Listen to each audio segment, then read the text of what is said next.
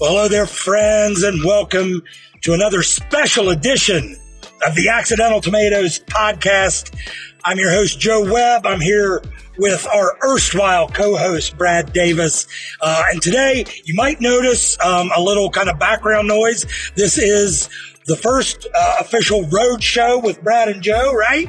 Um, we are uh, on the highway on our way home from uh, Asheville, North Carolina, where we have just got done attending the UMC LEAD conference. Uh, and we're going to talk a little bit about what LEAD is uh, here in just a few minutes. But Brad, what do you think? The first roadshow episode. What do you think? The Brad and Joe traveling roadshow. I'm here for it. That's us. I'm That's us. Yeah.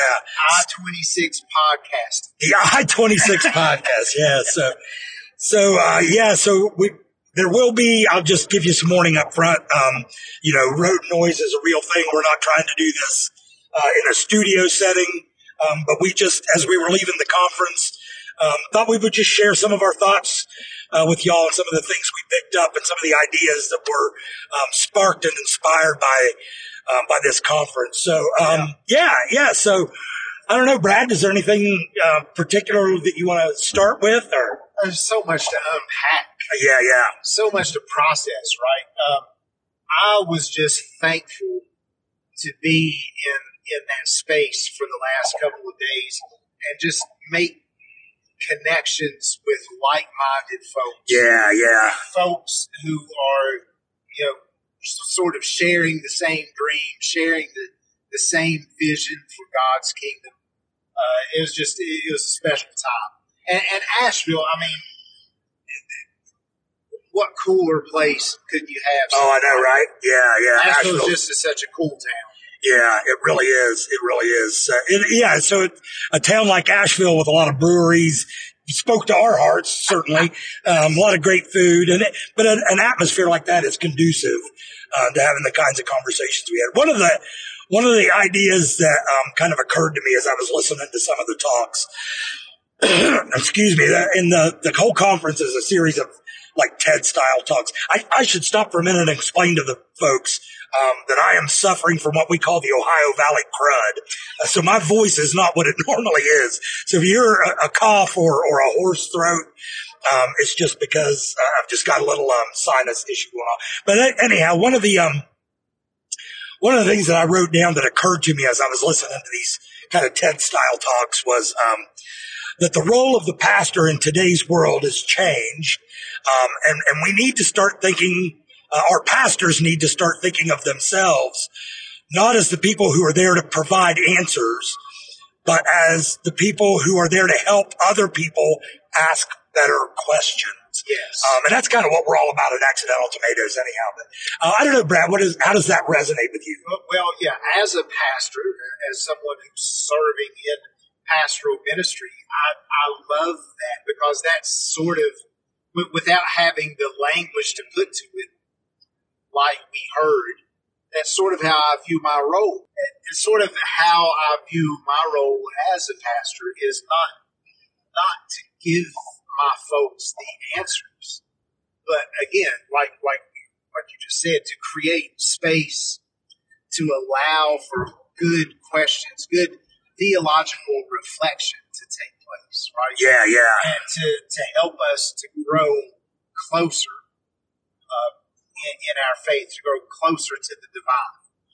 Um, sort, sort of like, you know, more in the in the vein of being a spiritual guide yeah, which yeah. I, which I think, and, and you know, God is God is a mystery for a reason, yeah. Yes. Because because we, with our finite minds, have we do, we lack the capacity to fully understand the infinite. Um, so we don't have all the answers, and I think we as clergy and just we as people of faith in general need to start naming that and admitting that rather than Yeah. thinking that somehow if I don't have the right answer, if I don't have all the answers, then somehow I I lack faith. Right, Right. right, yeah.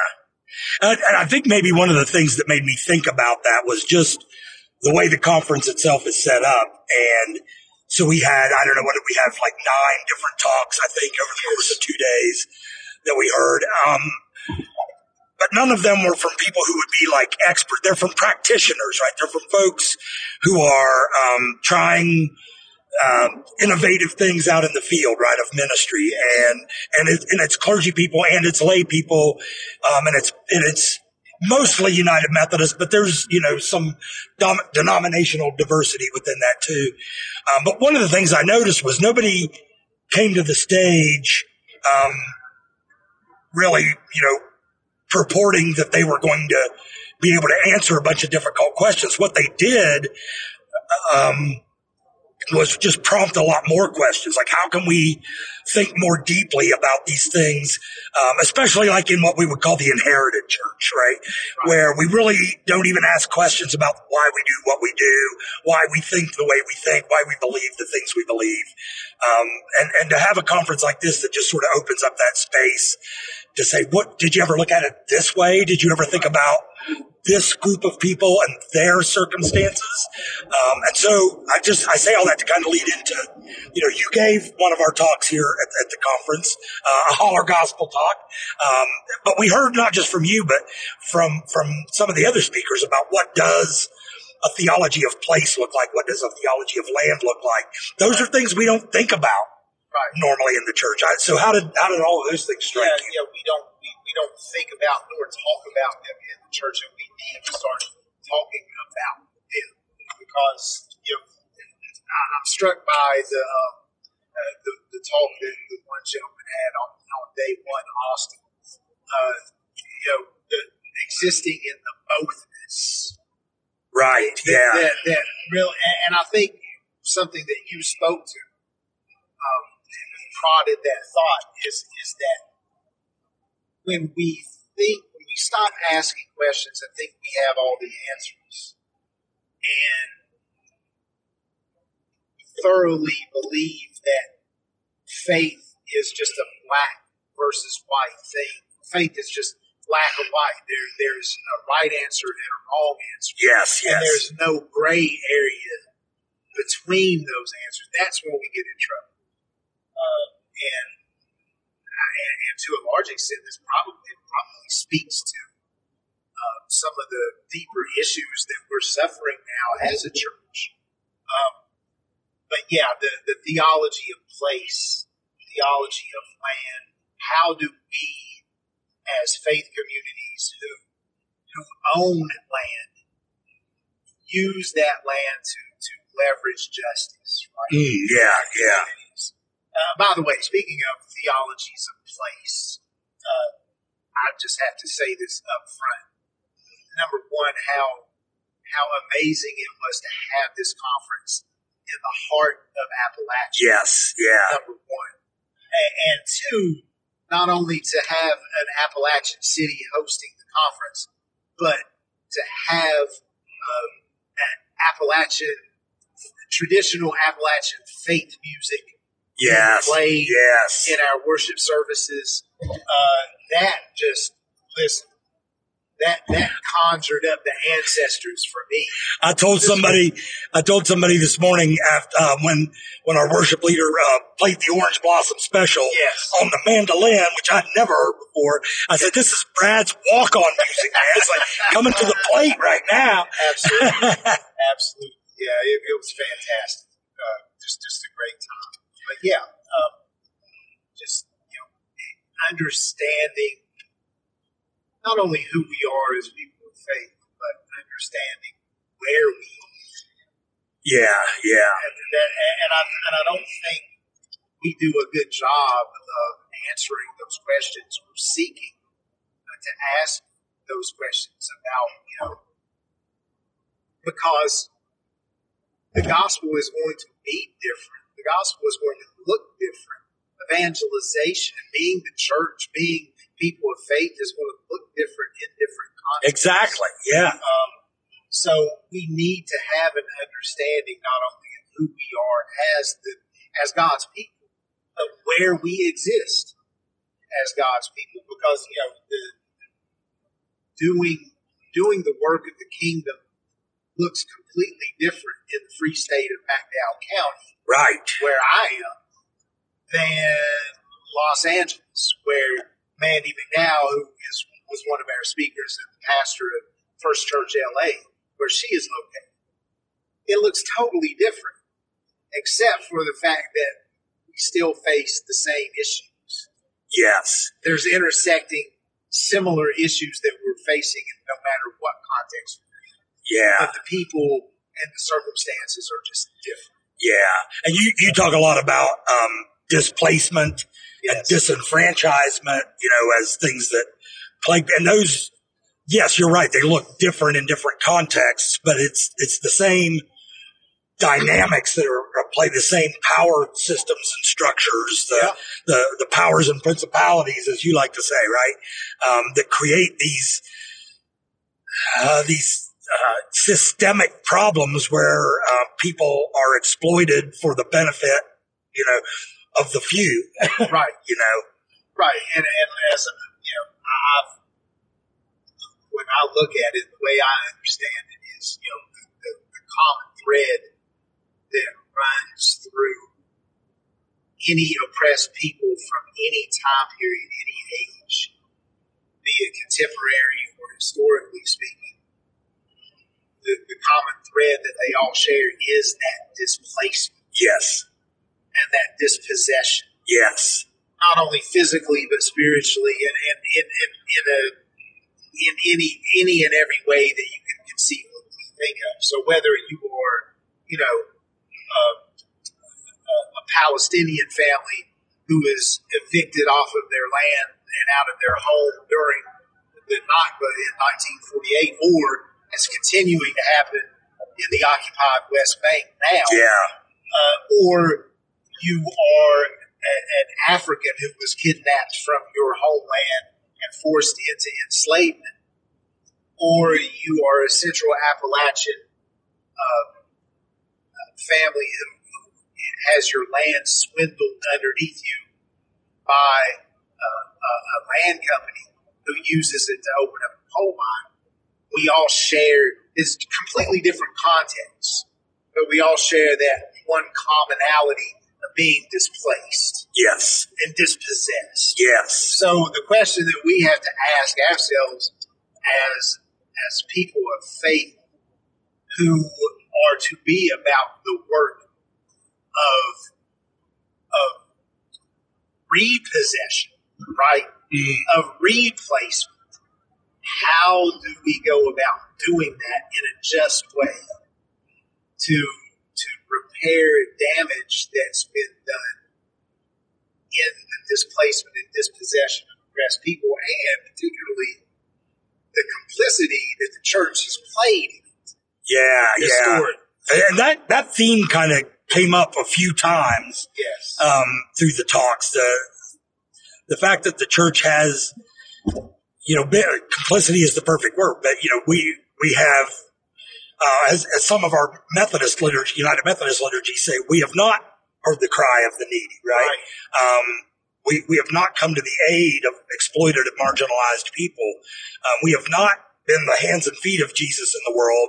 Um, we've tried to purport to be the mouthpiece of Jesus, and uh, I think mostly we've gotten that wrong too. Yeah. I could agree. Yeah. Um, another one of the, the notes that I made to myself, and this was from one of the early talks. I can't remember whose talk it was, but the speaker um, said this phrase: "said um, being a good neighbor makes better neighbors." Come on. Yeah, right. Um, did that did that strike you? Uh, how, do- and how do you see that in your context, or how might we look at that across context? Yeah, well, you know, as you and I were having a discussion before before we started recording, that you know, the church has really done a shitty job of neighboring Yeah, Right. yeah, uh, for a long, long time. We haven't been good neighbors. So again, uh, this theme of questioning, what does it look like to be a good neighbor? yeah, yeah. and, and, and what and, and what what is the end result of that? Being you get better neighbors. Yeah, right? yeah. So, um, um, I had a thought. Where was I going to go with that? Um, oh, I remember where I was going to go. So, you want yeah. So, in the midst of all of that, one of the, one of the things I was thinking about was because I filter everything through this sort of deconstructionist lens. Um, I think that that failure of the church to be a good neighbor is one of the things that a lot of folks have said is is part of the reason why they've left. You know, if they've been part of a church community, that they just said, you know, enough of it. Our, our church has, has been horrible to our neighbor. How many how many neighborhoods do we know where a church has bought an, an adjacent piece of property? Um, where there, you know, maybe there was a house, maybe there was a business, but it gets torn down and turned into a parking lot to accommodate the church. How is that being a good neighbor? Right. And you see, and that's just one example of many, but you see that kind of thing over and over. And we shouldn't be surprised that so many people have said, you know what? That's just not for me anymore. Like I, I can't really be a part of that anymore.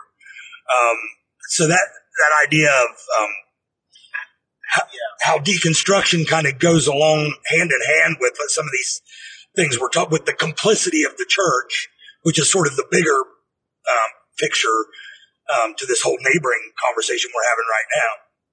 The complicity in the, of the church in allowing these systems and structures of Yeah. oppression and marginalization, um, either by silence. I think it was you that said it, either by silence or outright, you know, participation Yes. in the systems that yes, because silence in the face of oppression, particularly by the church, is complicity. Yeah. Uh, silence is violence, as the saying goes. Yes, indeed. Um, so, so yeah. So, what does it look like? Just as an example in my context, what does it look like for the people of faith, faith communities, to be a good neighbor uh, in a place where our mountaintops are being blown off? Right. where where communities, because of that, communities are being displaced.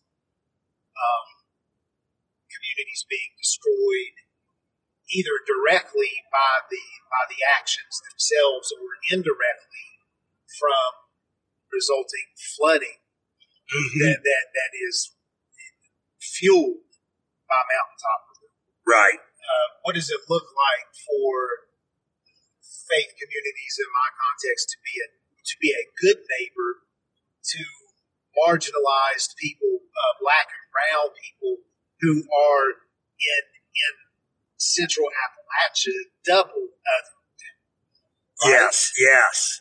because not only are you an Appalachian, not only are you a, a coalfield person, but you're also black, or you're brown, or you're a black woman, or a brown woman, which pretty much makes you triple other. Yes. Um, how do we, how do we be good neighbors to those folks? How do we work to bring about justice in those situations? What does justice look like Yeah. Yeah. in those situations? Again, I, I got my, I've got my spiritual guide mode on, where, where again, I'm creating space to ask the questions Yes. because we don't have answers to these questions, right? But but we create the space to begin to formulate the answers. Right. Yeah. And those, I think that kind of gets back to where we started a little Yes. bit because I think you're right. The, the answers to those questions don't come from the expert in the pulpit. The answers to those questions emerge from the community Yes. and, and they are, um, they're collaborative, um, kinds of things rather than th- these collusive, you know, collusion sort of A symbiotic relationship. Right, right. Which, which really kind of that you, you saw where I was going because we started this conversation before we hit record. Um, but our, our friend Corey Turnpenny, uh, who pastors, um, uh, what's called Church of the Wild in upstate New York at a retreat center, um, you know, trying to be in harmony with the natural world, um, talked, uh, during her talk about um, engineer species, things like beavers, termites, uh, woodpeckers, you know, things, flora and fauna that create habitat for other species, right? That create this symbiotic environment for things to live in, which made me think about the reintroduction of wolves into the Yellowstone ecosystem. And so, um, and there's a cascading effect, right? And, and so if you're, just in case folks aren't familiar with that, just briefly, what happened in Yellowstone was when they reintroduced wolves, and this is just a very kind of very brief overview, when the wolves were reintroduced to the ecosystem, um, the elk, you know, were one of their main uh, prey species, and before the wolves, the elk would just graze wherever the elk wanted to graze, right down to the riverbanks where they would chew up all of the streamside vegetation. Well, when the wolves came back, that was a very vulnerable place for the elk to be. So the elk would spend more time in the forest, in the woods, and not, you know, browsing along the stream banks quite so much. And when the elk quit browsing the stream banks, it allowed the um, the aquatic insects, right, to that rely on cover along a bank to thrive, which allowed the fish in the streams to thrive, which allowed the eagles and the otters and the other species, right? So you can see this cascade effect of how the reintroduced reintroduction of one native species into a native ecosystem brought balance back to the entire ecosystem. And so that, that really got me thinking, what does that look like within human communities? How can we create, um, as people of faith, as people who want to live in some kind of intentional faith community together, how do we create those sort of symbiotic spaces? Yeah. to me, that is the the a, a portrait, if you will, from from nature of what the love community yes is yeah. supposed to look like. The the recognition, and, you know, it, it's it shouldn't be lost on us that that nature pretty much gets it right, while we screw it up. Right. Mm-hmm. The, the the the plants and the animals the trees, all living things other than human beings, know, have, a, have an understanding that they're bound up together. Right. That, that their, that their destinies, that, that their lives are bound up together in, in a communal way. And what affects one affects all. Right. Whereas we as, as selfish human beings tend to be, uh, we could care less what affects everybody else as long Yeah. as it benefits Uh, us. what was it Corey said? The, the, um, the patriarchy is the invasive species. Yes, yes, Yeah. yes. And with the native species that needs to be reintroduced, being love, a Yes. people filled with divine love. God, now you got to start preaching now. That's the native species that we need to reintroduce into the wild of, of our communities to make our communities whole. yeah. Uh, Yeah. To, to, to really bring about an understanding that, you know, we cannot make it without each other. Mm. That, and I, and I may, and forgive me if I'm getting this wrong, but it's a, I know Bishop Desmond Tutu talked a lot about uh, this this South African native philosophy or way of being. I think that was known as Ubuntu. Ubuntu, yes. Yeah. Ubuntu. Yes. We're, we're bound up together. Yeah. I am because we are. Yes. Right? Yeah. We're yeah. bound up together. That's what uh, you know. Dr. King, uh, Reverend Dr. Martin Luther King Jr. said, you know, we are all bound up in the in the in a single garment of destiny. So, you know, if I harm you, I'm harming myself. Even though I'm, it may look like I'm benefiting out of the harm, and I may be benefiting in in the short term or in a superficial sense. But I'm really harming myself because I am destroying not only the or, or diminishing rather not only the image of God in you, but I'm diminishing the image of God Yes. Yes. And in everything else around me. Right. which leads to the destruction of community, which is the antithesis of the way things God intends them to be. You did preach. That's good stuff, man. That's With good no notes. oh my! Well, anything else you picked up um, from from lead that you want to kind of just? We're, we're sort of just externally processing here with a microphone on. So yeah, yeah.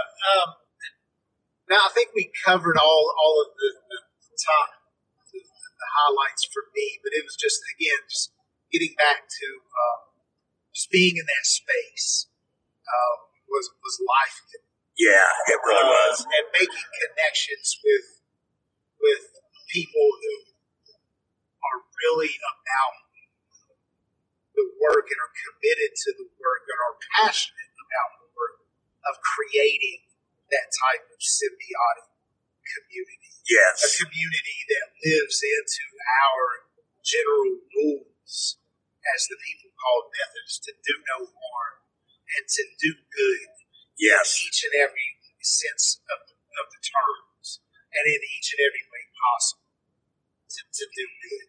And, and, and if we are able to do that, um, to reintroduce, right, the, the, the, uh, the native species of divine love, in, of a divinely, a divine love infused people uh, that changes everything.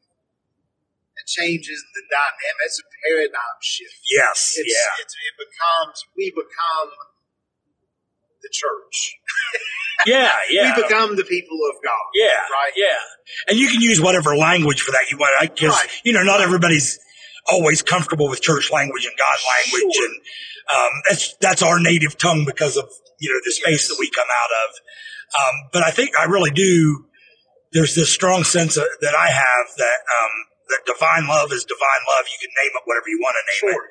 Um, but the point of divine love is always for the full thriving of all of well, not just all of humans, but all of All the cosmos, life, right? All yeah. of life, Yes. um, and and to be able to see life in each other and be able to recognize the dignity uh, and and the some somebodyness, to use your phrase, right, Yeah. uh, of different people. Um, you know, that might not look like us or sound like us or sing the same songs at church on Sunday morning, um, or even show up on Sunday morning, but still want to see everybody Yeah. thrive, you know, equitably and equal. And, and I think when, when we